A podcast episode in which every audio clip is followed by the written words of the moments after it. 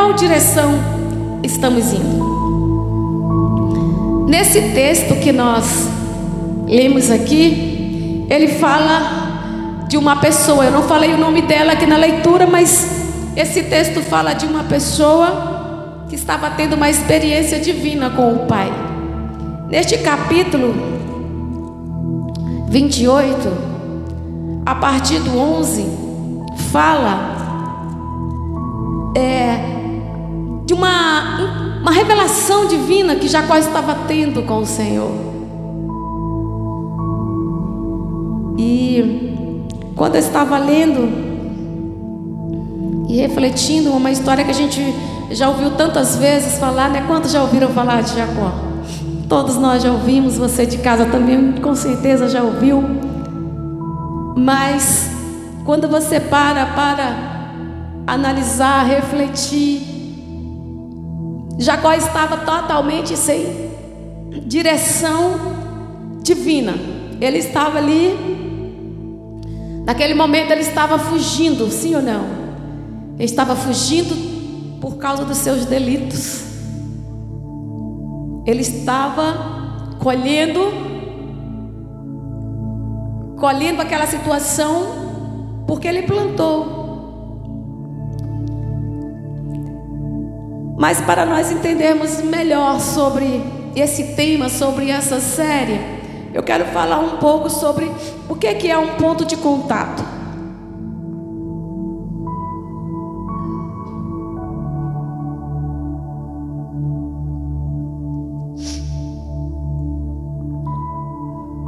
ponto de contato é um canal disponível para haver uma interação. O que é um ponto de contato? É um canal disponível para que haja uma interação. Vou exemplificar. Nos dias de hoje, existem as lojas virtuais, sim ou não? Embora não está acessível para todos, porque nem todos têm acesso à internet, nem todos sabem manusear mas é uma realidade do mundo. Existem as lojas virtuais. Mas para que nós venhamos tirar dúvida, conhecer mais essa loja, fazer reclamações, existe um ponto de interação, sim ou não? Existe um telefone, um contato telefônico, existe um vendedor, quem compra pelo mercado conhece muito bem sobre isso. Existe, existe um vendedor, existe alguém que passa a informação sobre o produto. Ou seja, existe um ponto de contato. Existe um, projeto chamado Célula de Aliança. Tem uma ministração que fala sobre ponto de contato. E eles até exemplificam algo que fala assim: se você quer comprar um pão, o lugar mais adequado para você comprar um pão, mesmo estando dentro de um supermercado, é, é a padaria que fica dentro do supermercado. Sim ou não? Eu vou comprar peixe, eu vou em uma peixaria que fica lá dentro do, vamos supor que seja no mercado. Então, para que as coisas aconteçam, existe um ponto de contato. E eu meditando nisso, e quando o apóstolo determinou eu creio que foi revelação de Deus que o livro que nós iríamos ler seria o livro de Gênesis. Você que está em casa, eu convido você a ler durante esse mês o livro de Gênesis. E ele fala do ponto de contato já no início. Quantos concordam? Quando lá em Gênesis, no capítulo 1, inicia dizendo assim: E a terra era sem forma e vazia, e havia trevas sobre a face do abismo, e o Espírito de Deus se movia sobre a face da terra, a face das águas. E disse Deus: haja luz e houve luz. E viu Deus que era boa a luz, e etc, e etc, e etc. Então já havia ali o Espírito de Deus ele, esse é o ponto que eu quero falar nessa noite. O ponto de contato para nós acessarmos, para nós interagirmos com o nosso Deus. Eu creio que todo esse mês de agosto que muitos dizem, né, que é um mês de azar, os supersticiosos, os supersticiosos dizem que é o mês do azar, mas está repreendido aqui na, no Ministério Epicentro Mapa, não, não tem, diga amém, não tem nenhum supersticioso, só tem aqui pessoas de fé, pessoas que esperam no Senhor, que estão interagindo com o Senhor. E eu fiquei muito maravilhada com a forma que Deus está trabalhando com a igreja Mapa. Cada mês uma graça especial. Saímos de uma série chamada Conexão. E eu falei, só os conectados terão acesso a este contato direto com o Espírito Santo. Amém? Então algo está convergindo para nós cada vez mais venhamos ter essa intimidade com o Pai. E para respaldar, queridos, esse tema de hoje, que qual direção estamos indo? Para qual direção estamos indo? Já parou para se perguntar, Senhor, será que se eu estou na direção certa? Para qual direção estou indo? Eu quero eu quero ler no mesmo capítulo 28, no verso 16, que diz assim: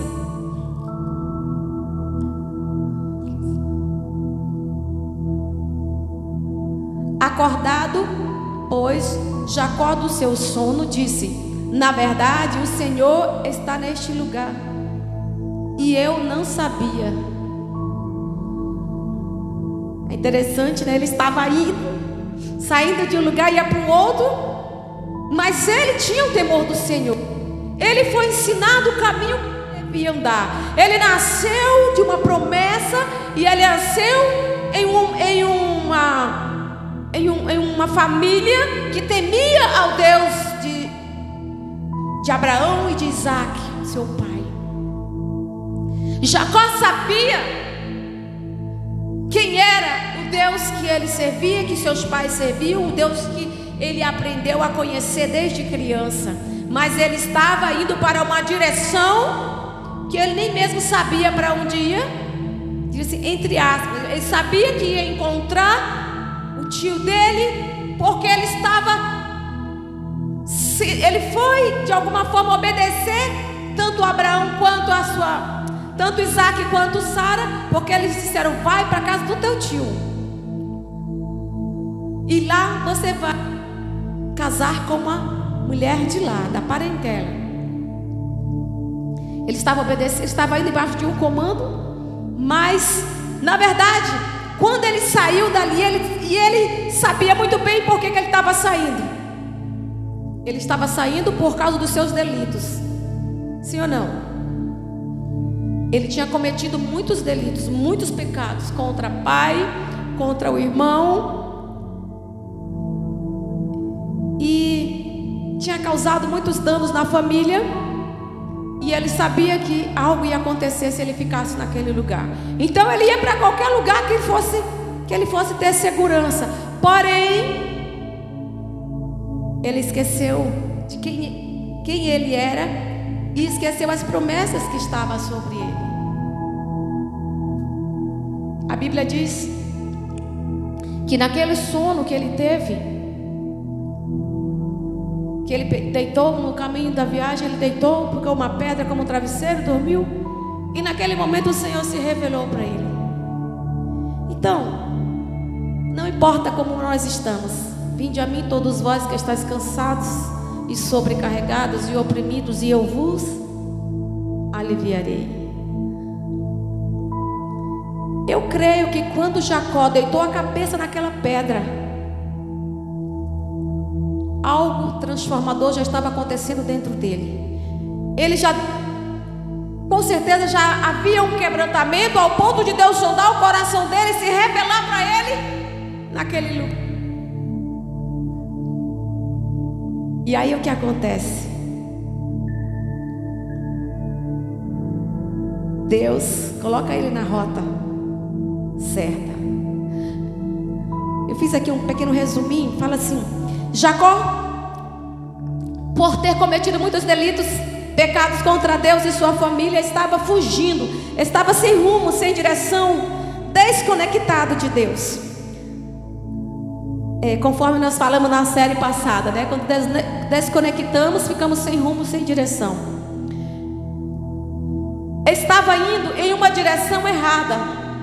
Ele saía do ponto de contato direto e passou a dar muitas voltas, anos, até que um dia ele retornou ao ponto, até que um dia ele retornou a esse ponto de contato a qual ele havia deixado, ao lugar onde Deus lhe daria por herança. No verso 13 do mesmo capítulo 28 diz assim: Ali naquele sono, Deus relembrou ele as promessas, porque em meio às lutas, às tristezas, às decepções, frustrações, em meio à cegueira espiritual, em meio ao pecado, nós esquecemos o que Deus tem prometido para mim, para você, talvez para você que está nos assistindo, não sei como você se encontra hoje, mas eu sei o que a Bíblia diz a teu respeito. A Bíblia diz que Deus morreu na cruz do Calvário para nos dar vida e vida em abundância, não só para os perfeitos, nem só não só para os santos, se assim fosse, ele não tinha se revelado para Jacó naquele momento, ele já ia dar o veredito.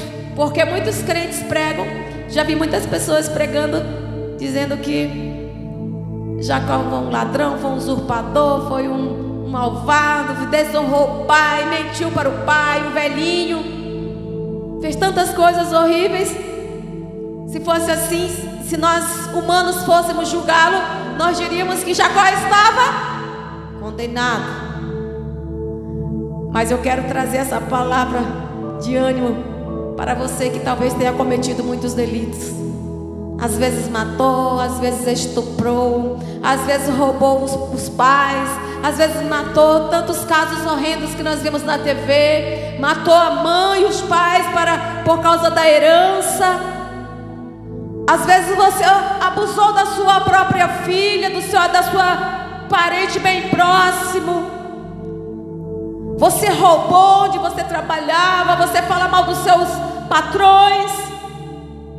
Você já mentiu para seus pais, já traiu. Tem tantos casos horríveis.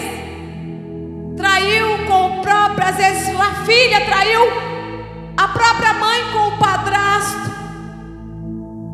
Eu tenho acompanhado muito os jornais e, e eu vejo tantas coisas terríveis. Eu fico falando para o Senhor, Senhor, só o Senhor para amar o ser humano tão incorruptível, tão perverso. Mas Deus não vê como nós vemos.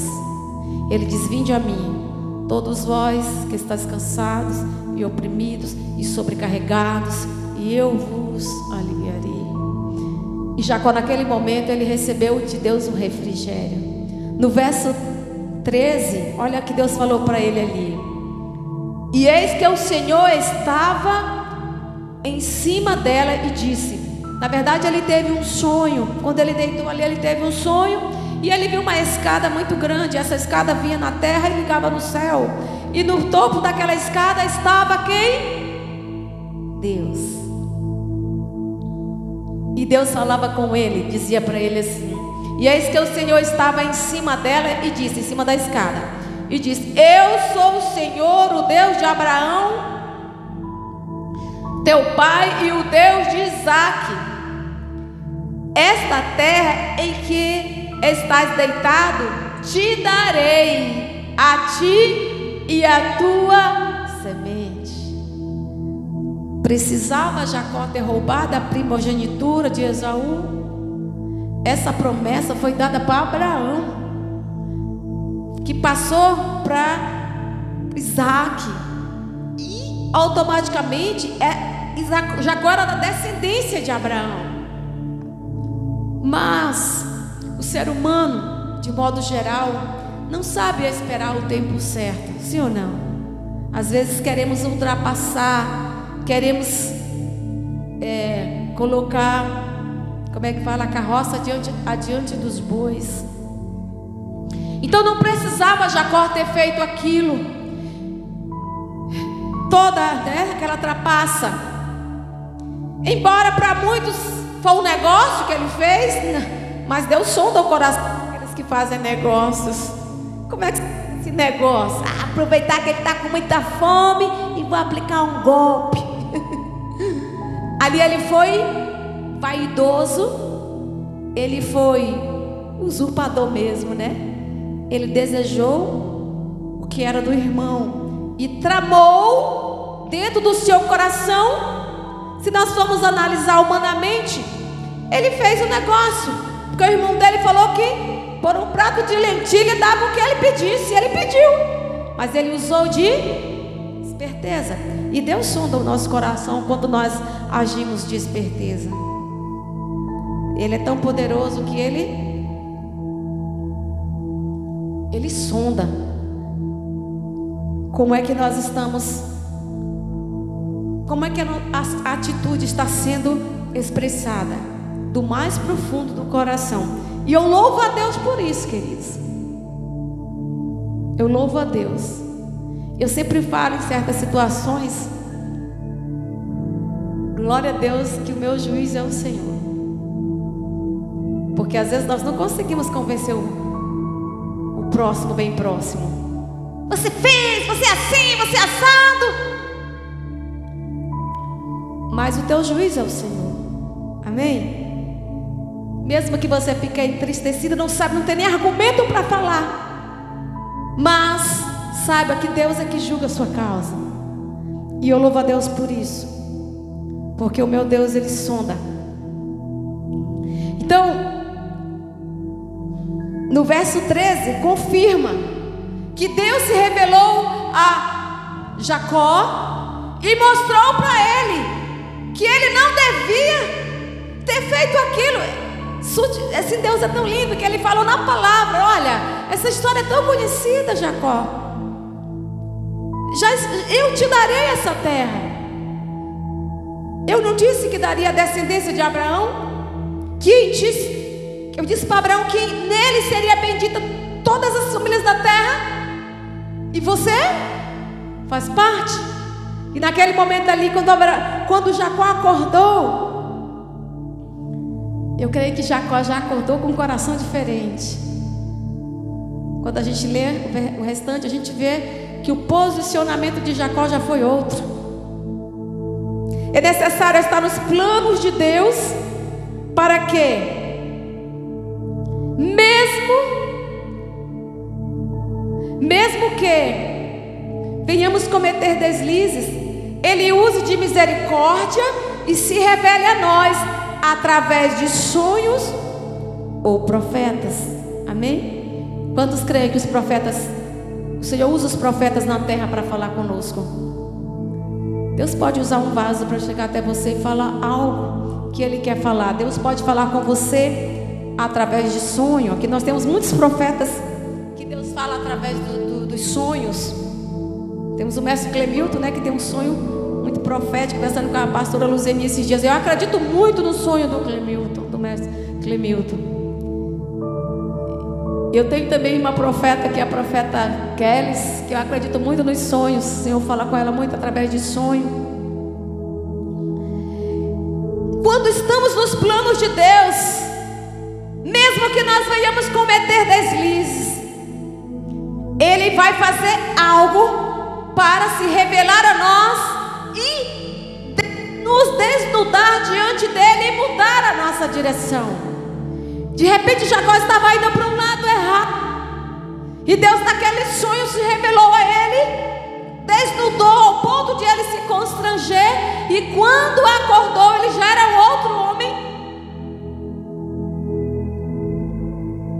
E colocou ele novamente, inseriu ele novamente aos planos de Deus. Por isso, queridos, é preciso, primeiro, acreditar no Criador e na Sua palavra, nas Suas promessas. Repita comigo: acreditar no Criador. nas suas palavras e nas suas promessas. No verso 14 diz assim: E a tua semente será como o pó da terra, e estender-se-á ao ocidente e ao oriente, e ao norte e ao sul, e em ti e na tua semente serão benditas todas as famílias da terra. Naquele momento ele Jacó não estava acreditando, porque ele estava fugindo fez todas aquelas tramóias. Mas ali Deus falou com ele e fez ele enxergar isso. Dois. É preciso jamais esquecer o sacrifício que Jesus fez por nós na cruz. Quando as afrontas vierem, quando pessoas te desprezarem, te falarem coisas te colocam muito, como diz o apóstolo, pior do que o cocô do cavalo de um bandido. se lembra que essas palavras não se encaixam em você, porque jamais um rei dos reis morreria por alguém que não valesse nada. Olha para o irmão e fala: Você vale muita coisa, irmão. Você vale um sangue derramado. Não importa o preço. Você tem o preço que você vale, o, meu Jesus pode pagar. Ele paga com sangue, amém? É preciso estar acessível e sensível a viver experiências divinas. Jacó, quando deitou ali, para descansar. Eu creio que ele já tinha refletido muito. Já imaginaram? Ele saindo, fugido.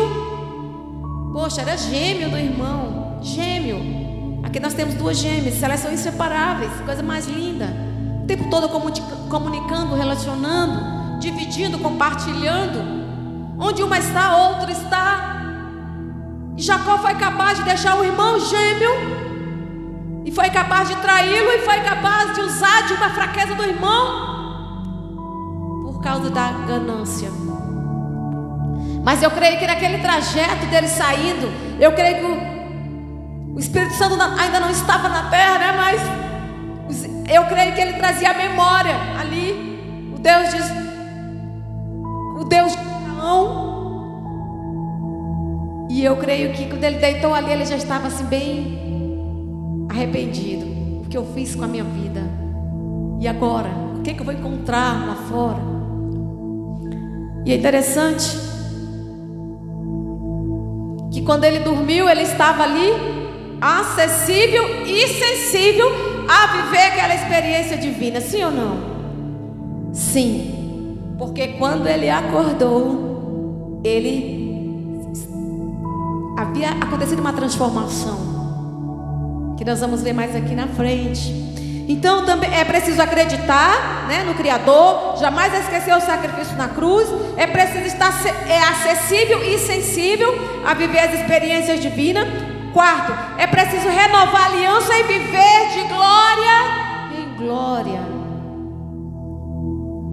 Depois daquela revelação divina, ele renovou a aliança dele com Deus. 5. É preciso eleger altar de adoração com fidelidade plena. Posso ouvir um amém? No verso é, 18 e 20, diz, diz assim: Então levantou-se Jacó pela manhã de madrugada e tomou a pedra que tinha posto por sua cabeceira e a pôs por coluna e derramou azeite em cima dela. E chamou o nome daquele lugar Betel. O nome, porém, daquela cidade dantes era Luz. E Jacó fez um voto dizendo: Se Deus for comigo e me guardar nesta viagem que faço e me der pão para comer e vestes para vestir. E eu em paz e veste para vestir, e eu em paz tomar a casa do meu pai, tornar a casa do meu pai, o Senhor será o meu Deus. Então é preciso eleger altar de adoração com fidelidade plena. Quando Jacó passou pela experiência divina com o pai, de relacionar com aquele sonho, de Deus trazer ele à realidade, aos planos de Deus. Havia planos de Deus para a vida de Jacó, há planos de Deus para a sua vida. Não importa o preço que você está pagando para servir o Evangelho. Queridos, muitas vezes dá vontade de desistir. Sejam, sejam sinceros, quantos já pensaram em desistir? Eu já pensei em desistir. Mas quando eu chego na casa do Pai e eu canto, não importa o preço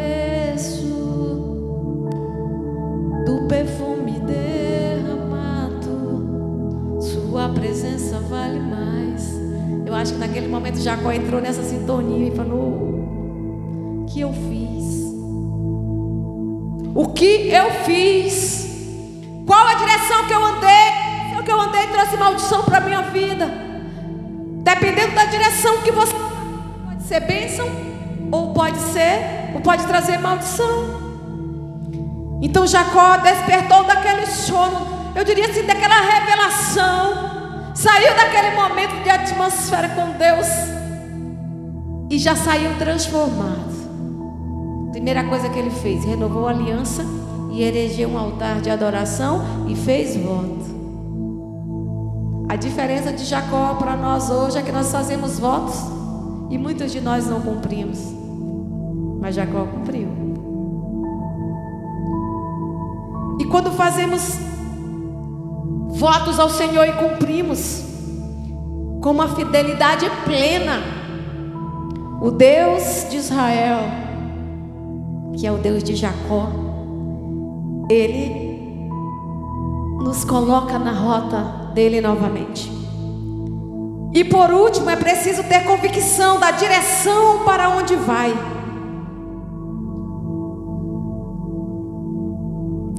Para que eu encontre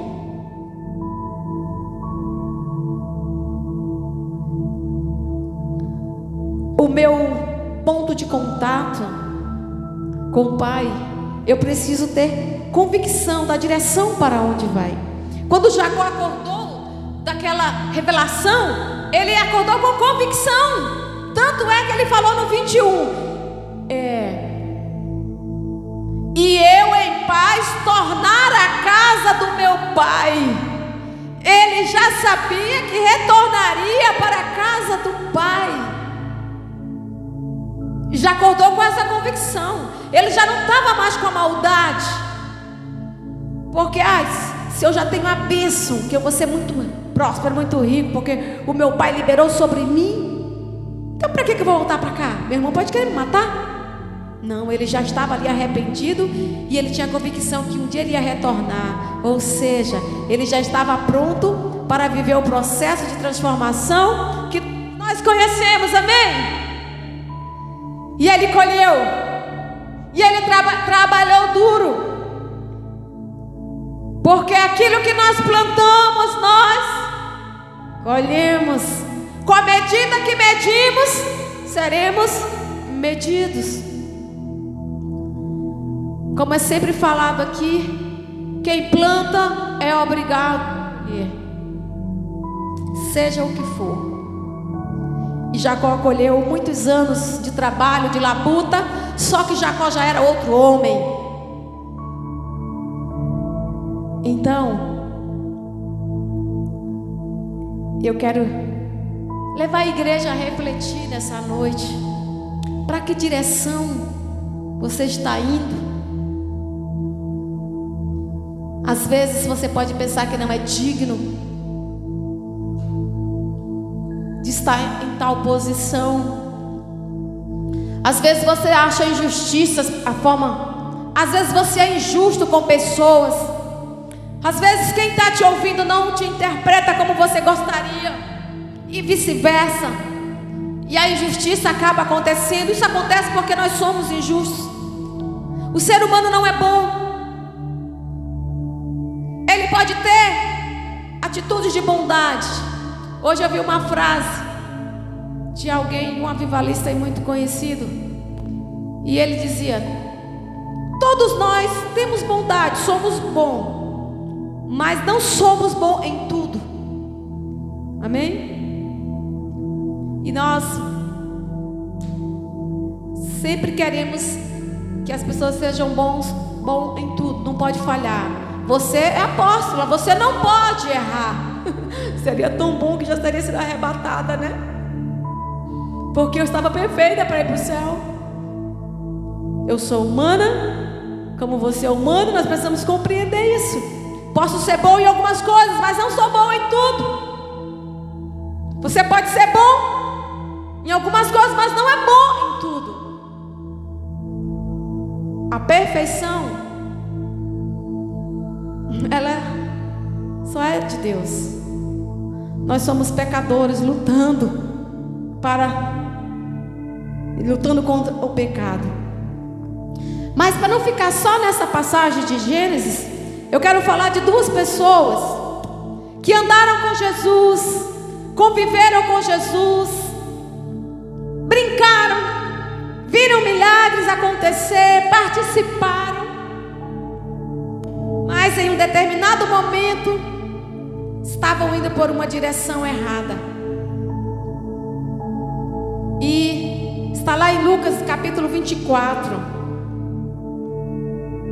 do 13 até o 35.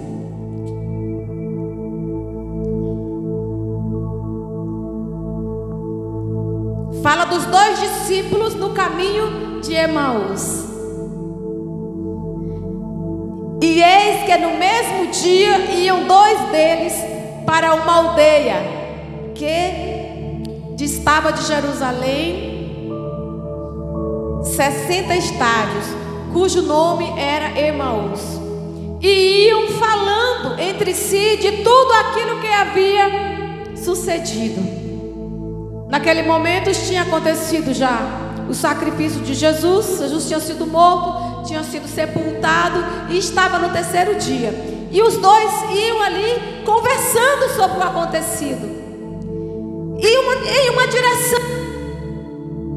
Iam assim, a todos sem direção, o que a pessoa que eles achavam que era o Messias tinha morrido, estava sem direção e ela estava comentando, comentando assim, como se fosse um acontecido sem, sem muita importância, tipo assim, jogando conversa fora. E aconteceu que, indo eles falando entre si, fazendo perguntas um ao outro, o mesmo Jesus se aproximou e ia com eles, mas os olhos deles estavam como que fechados, para que o não conhecessem. E ele lhes disse: Que palavras são essas? Que, cam que, que caminhando trocais entre vós? E por que estáis tristes? Jesus conversando com eles viu neles uma tristeza, ouviu o comentário deles e Jesus entrou na conversa e perguntou para eles: por que vocês estão tristes? E ele lhes disse: Deixa eu. Presta meu celular. Presta meu celular, porque eu estou sem óculos e tá difícil aqui a leitura. Depois dos 200 que é corruptível, né? Vai deixando de funcionar bem. Mas vamos lá, vamos. Lucas, capítulo 24. A partir do 13.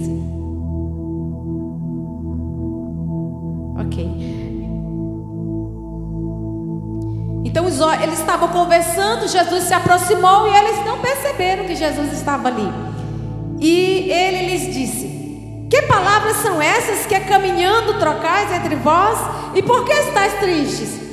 E respondendo um dos dois homens, né, cujo nome era Cleópatas, disse-lhe: és, és tu peregrino em Jerusalém? E não sabes as coisas que nela têm sucedido nesses dias? E ele lhes perguntou: Quais?